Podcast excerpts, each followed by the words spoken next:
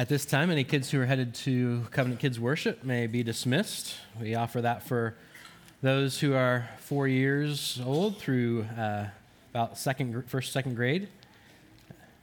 They'll be coming to the same text we are, uh,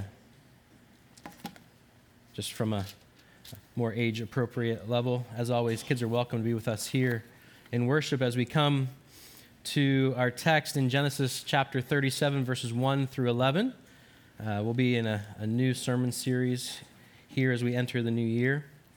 Um, before I get to uh, the reading of our text, uh, you've probably seen these ads on TV or social media uh, for an organization called He Gets Us. Uh, it's an evangelistic campaign seeking to get people to think about and explore the claims of Jesus. And while there's plenty of disagreement among Christians as to the effectiveness and sometimes biblical accuracy of these ads. What you can't deny is that they are real to life. They show life as it is, they show the messiness of life. And one of the newest ads is titled Family Matters. And you can view it in either English or Spanish on their website. And the ad begins with the premise of a happy family, but starts to show that this family begins to unravel.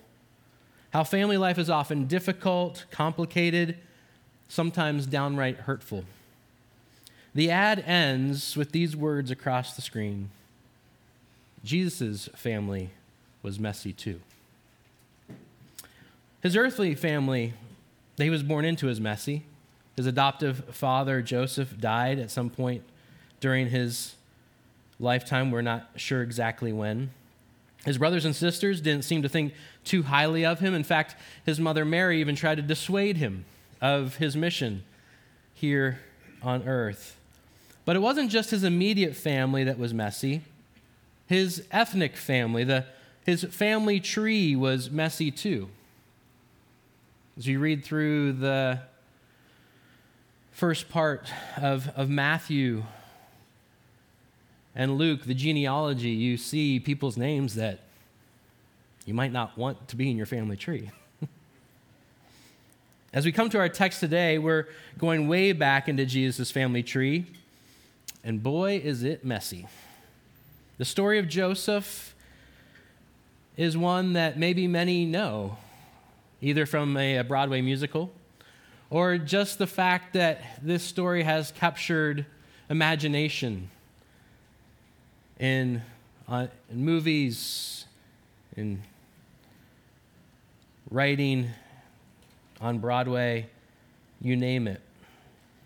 The story of Joseph is one that is fairly well known, at least parts of it. He had an amazing Technicolor Dreamcoat or something like that, right? Oftentimes, the story of Joseph is thought of as a story of good morality, with a good moral ending. Sometimes it's thought of that it teaches, you know, let them hate you. If you're faithful, you'll end up rich, powerful, and vindicated. Sometimes it's taught or thought to teach, do the right thing and God will reward you. These are ways that we often read the story of Joseph. And frankly, it's how we often read many of the stories of the Bible. And we read the Bible this way because we read the stories often out of the larger context. We interpret them more as one of Aesop's fables than of God's redemptive story in the world. Instead of reading them in the context of this unfolding redemptive story, uh, the story of God's work in the world to fulfill the promise he made to Adam and Eve that we talked about during the season of Advent the promise that he made to Noah, the promise that he made to Abraham to save and redeem the world. So, with that in mind, let's come to Genesis 37 1 through 11. As God's plan begin, continues to unfold in redemptive history. Jacob lived in the land of his father's sojournings in the land of Canaan. These are the generations of Jacob. Joseph, being 17 years old, was pasturing the flocks with his brothers. He was a boy with the sons of Bilhah and Zilpah, his father's wives. And Joseph brought a bad report of them to their father. Now, Israel, that's Jacob, loved Joseph more than any other of his sons, because he was the son of his old age. And he made him a robe of many colors. But when his brothers saw that their father loved him more than all his brothers, they hated him and could not speak peacefully to him. Now Joseph had a dream, and when he told it to his brothers, they hated him even more. He said to them, Hear this dream that I have dreamed. Behold, we were binding sheaves in the field, and behold, my sheaf rose and stood upright. And behold, your sheaves gathered around it and bowed down to my sheaf.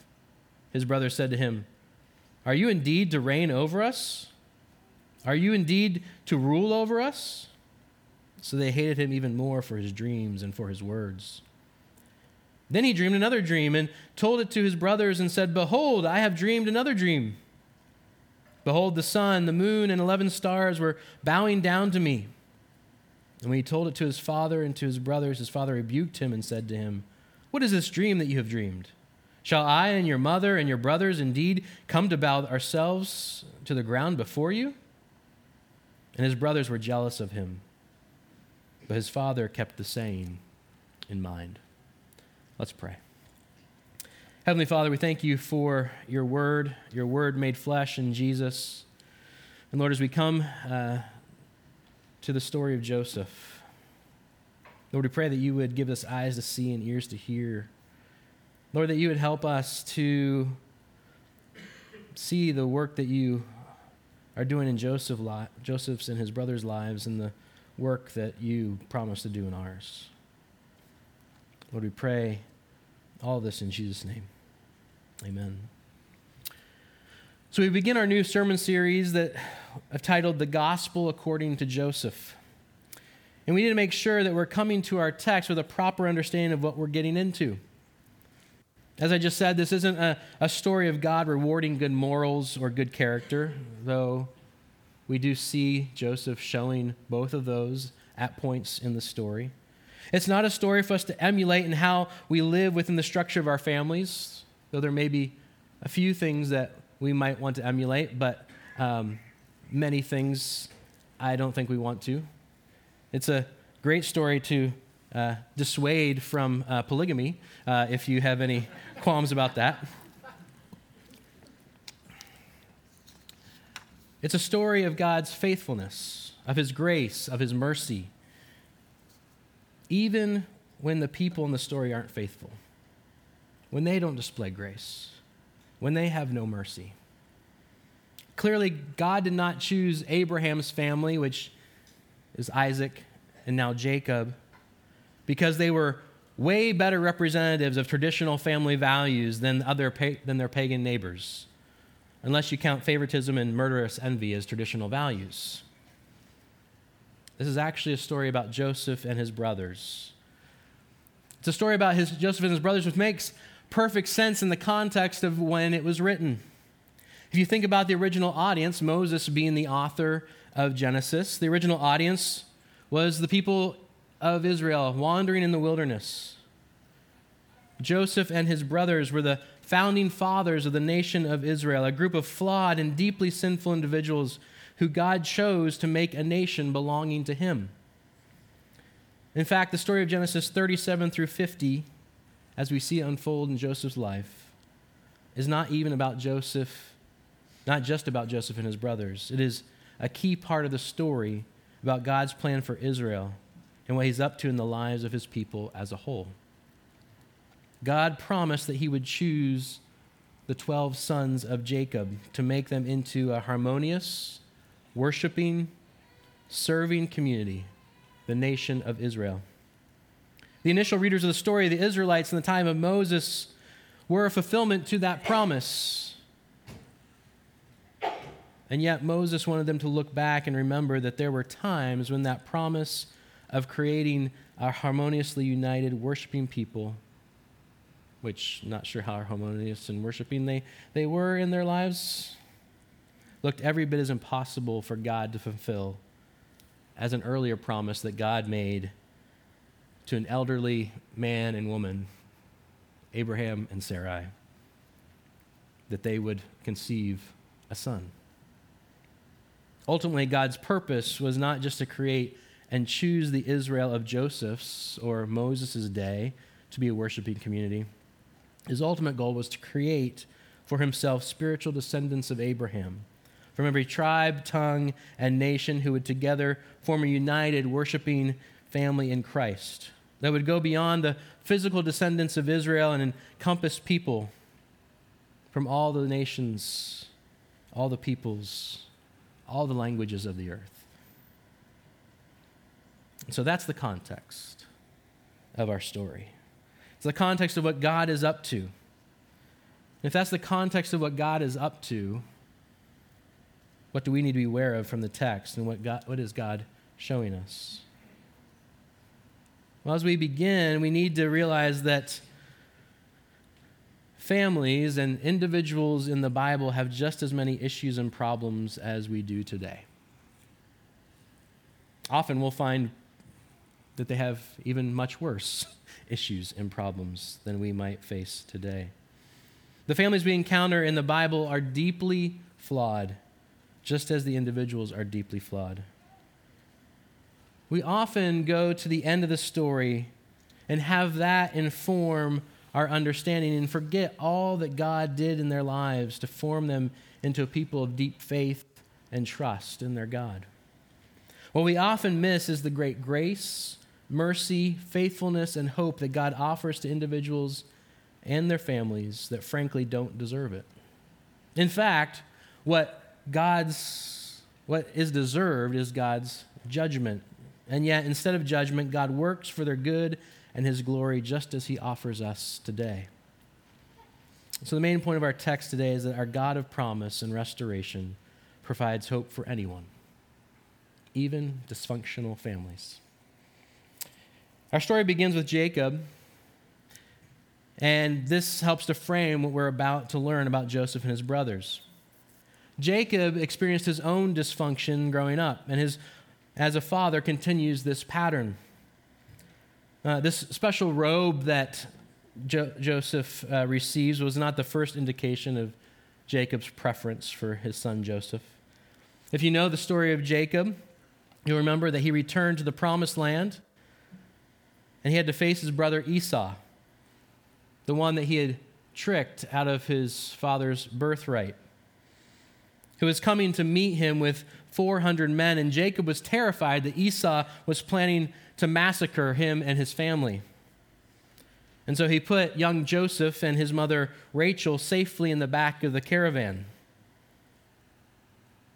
Sometimes you might read over that and miss the fact that he put Joseph and Rachel at the back of the caravan and put his other sons and their wives at the front of the caravan.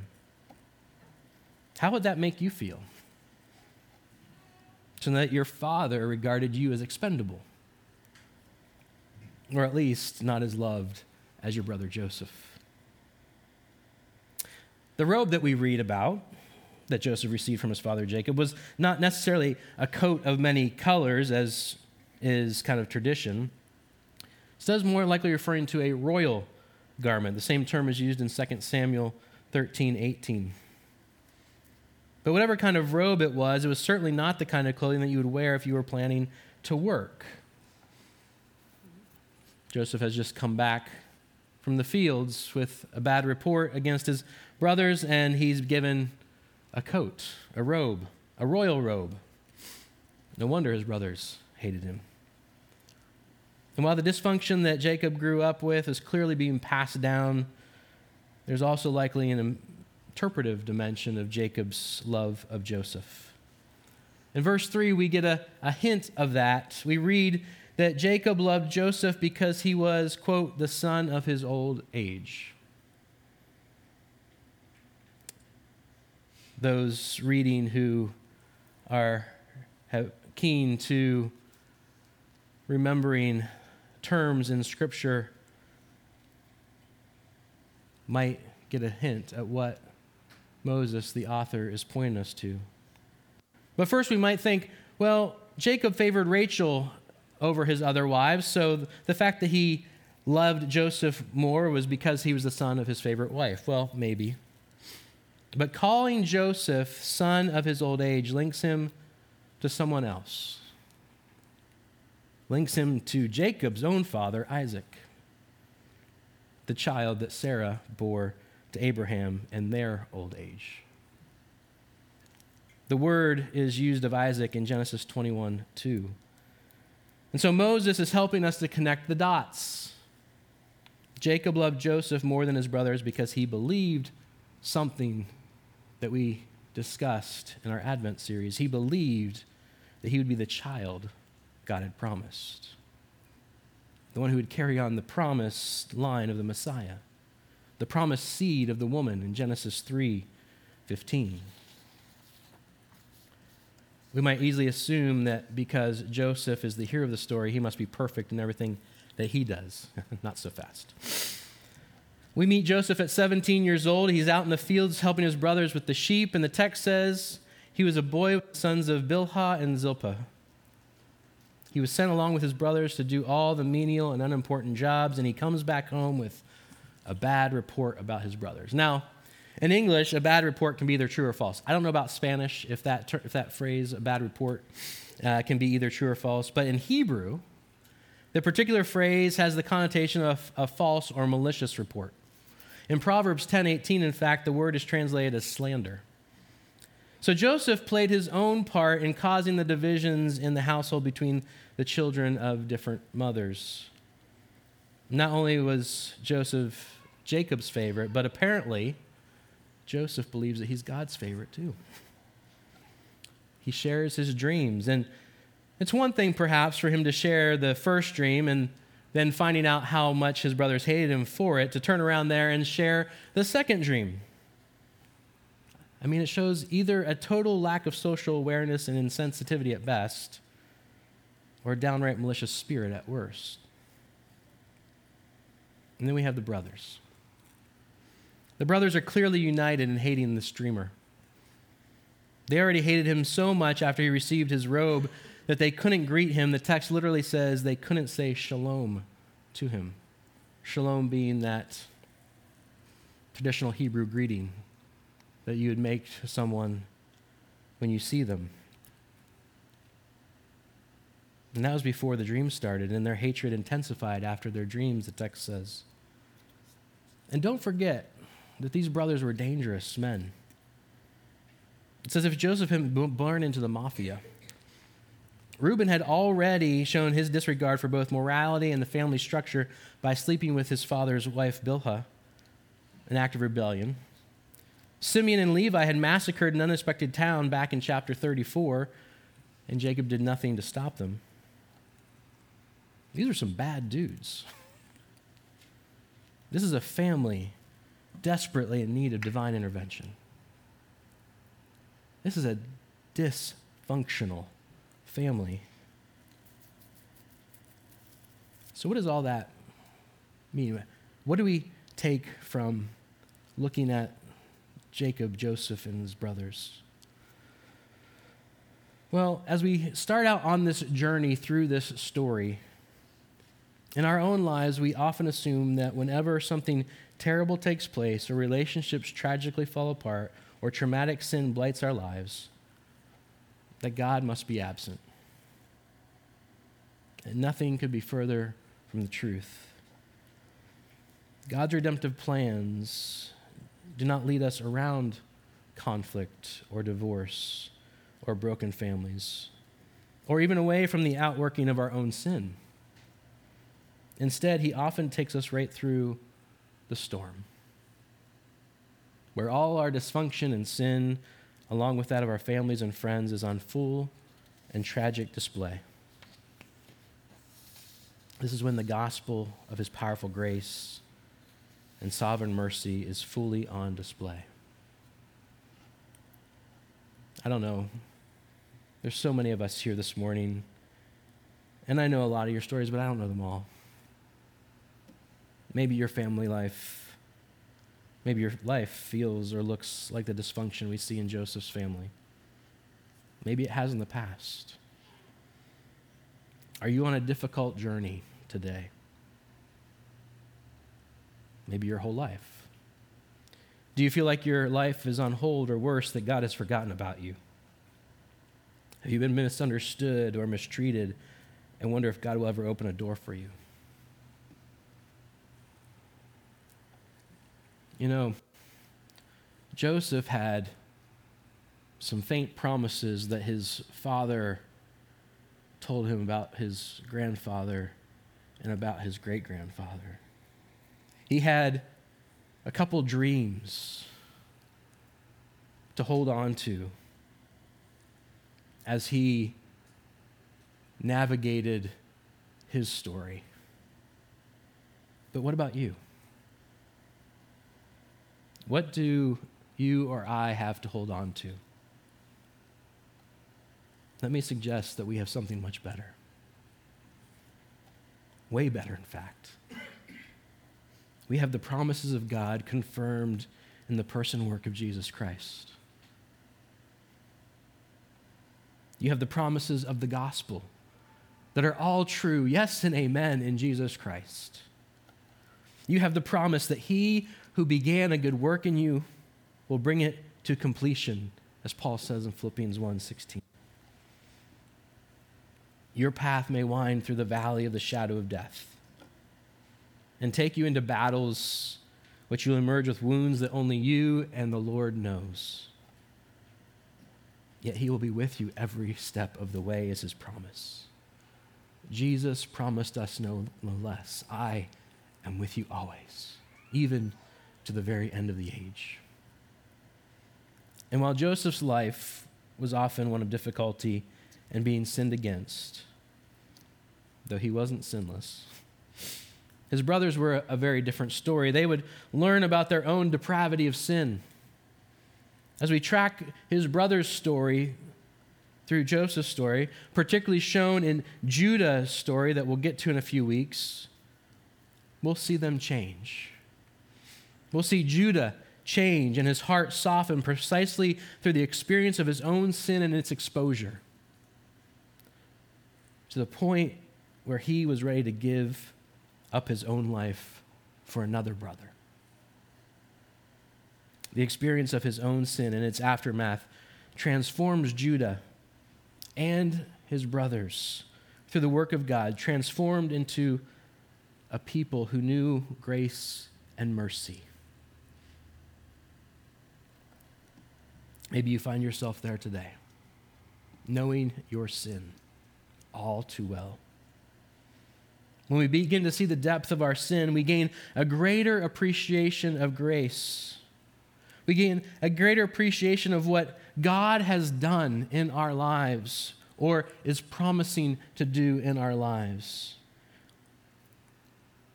We gain that because God does not sovereignly enable us to restrain our sinful hearts. Our sin repeatedly disciplines us and shows us that God did not choose us because of what wonderful people we are. Far from it. We are profoundly broken and rebellious people. But our God is a great Savior for great sinners, for great sinners like Joseph, for great sinners like his brothers, for great sinners like me, like you.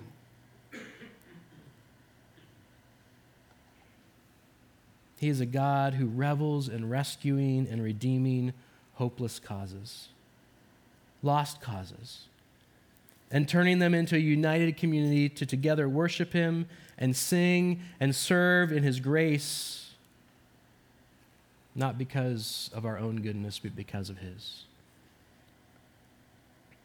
This story is not merely about what God is up to in the lives of Jacob, Joseph, and his brothers. It's about what God is doing in redeeming a people for himself in Christ.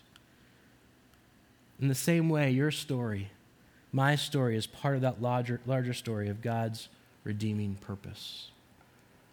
My hope and prayer for you today and for us as we go through this story is that we will be reminded repeatedly of God's goodness, of God's mercy, of God's grace in the midst of circumstances that seem out of control, in circumstances that seem like God can't possibly use this to bring about his purpose. That God can't possibly love me. That God can't possibly change me. That God can't possibly whatever. Too many times we believe that. I pray that as we dig into the story of Joseph, we will not believe those lies. That we will see and believe that it is not in our, ourselves, but is in our great God who is a great Savior. Let's pray. Heavenly Father, we thank you for your word. We thank you for the story of Joseph, for a really messed up, dysfunctional family. Not for the dysfunction that it caused or for the hurt and pain but for the reminder for all of us, no matter where we come from, from the best to the worst families, you are a God who saves and redeems. You are a God who can bring about forgiveness and renewal and restoration. You are a God who desires for us to know your great love and mercy and to rest in it. To know that you are with us in all the circumstances of life, those of great joy and those of great sorrow.